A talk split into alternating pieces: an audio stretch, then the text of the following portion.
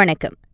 மாணவர்கள் இருமொழி பாடத்திட்டத்திற்கு தகுதி பெற்றிருக்கின்றனரா என்பதை அறிய பள்ளிகள் மதிப்பீடு எதனையும் மேற்கொள்ள வேண்டாம்.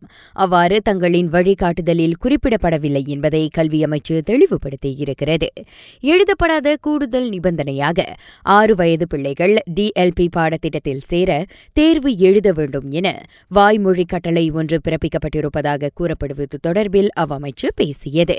அவ்விவகாரத்திற்கு கல்விக்கான பெற்றோர் நடவடிக்கை குழு பேஜ் முன்னதாக எதிர்ப்பு தெரிவித்திருந்தது. இதையடுத்து இருமொழி பாடத்திட்டம் தொடர்பான முடிவு.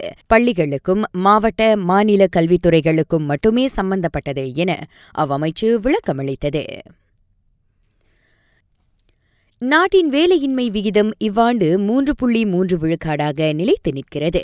உள்நாட்டு மற்றும் வெளிநாட்டு முதலீட்டாளர்களின் எண்ணிக்கை அதிகரித்திருப்பதால் பல்வேறு துறைகளில் வேலைவாய்ப்பு அதிகரித்திருப்பதை காண முடிவதாக அண்மைய ஆய்வொன்று கூறுகிறது.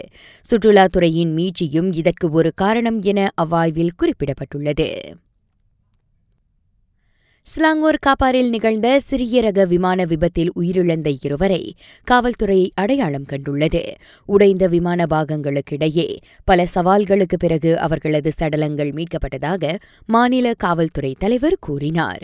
அவ்விமானம் ஏறக்குறைய இரண்டு மீட்டர் ஆழத்தில் புதையுண்டதாக அவர் சொன்னார். பிரேத பரிசோதனை இன்று காலை மேற்கொள்ளப்படுகிறது. சமயத்தை பயன்படுத்தி மோசடி செய்யும் கும்பலிடம் கவனமாக இருங்கள். தற்போது மோசடிக்காரர்கள் சமயத்தையும் அரசியல்வாதிகளையும் பிரபலங்களையும் காட்டி பணம் பறிக்கும் யுக்தியில் இறங்கியுள்ளனர். கடந்த ஆண்டு மட்டும் இந்த மோசடி கும்பலிடம் பொதுமக்கள் ஏமாந்த பணத்தின் மதிப்பு ஒரு கோடியே இருபது லட்சம் ரிங்கிட் என புகிட் அமன் தெரிவித்துள்ளது. ஆசியாவின் ஐந்து தோழமையான நாடுகள் பட்டியலில் மலேசியா இரண்டாம் இடத்தில் உள்ளது. உலக நாடுகள் பட்டியலில் மலேசியா பதினைந்தாம் இடத்தில் இருப்பதாக நிதி இணையதளம் ஒன்றின் ஆய்வு கூறுகிறது. ராக செய்திகளுக்காக நான் திவ்யா வேகன் ஜான் வணக்கம்.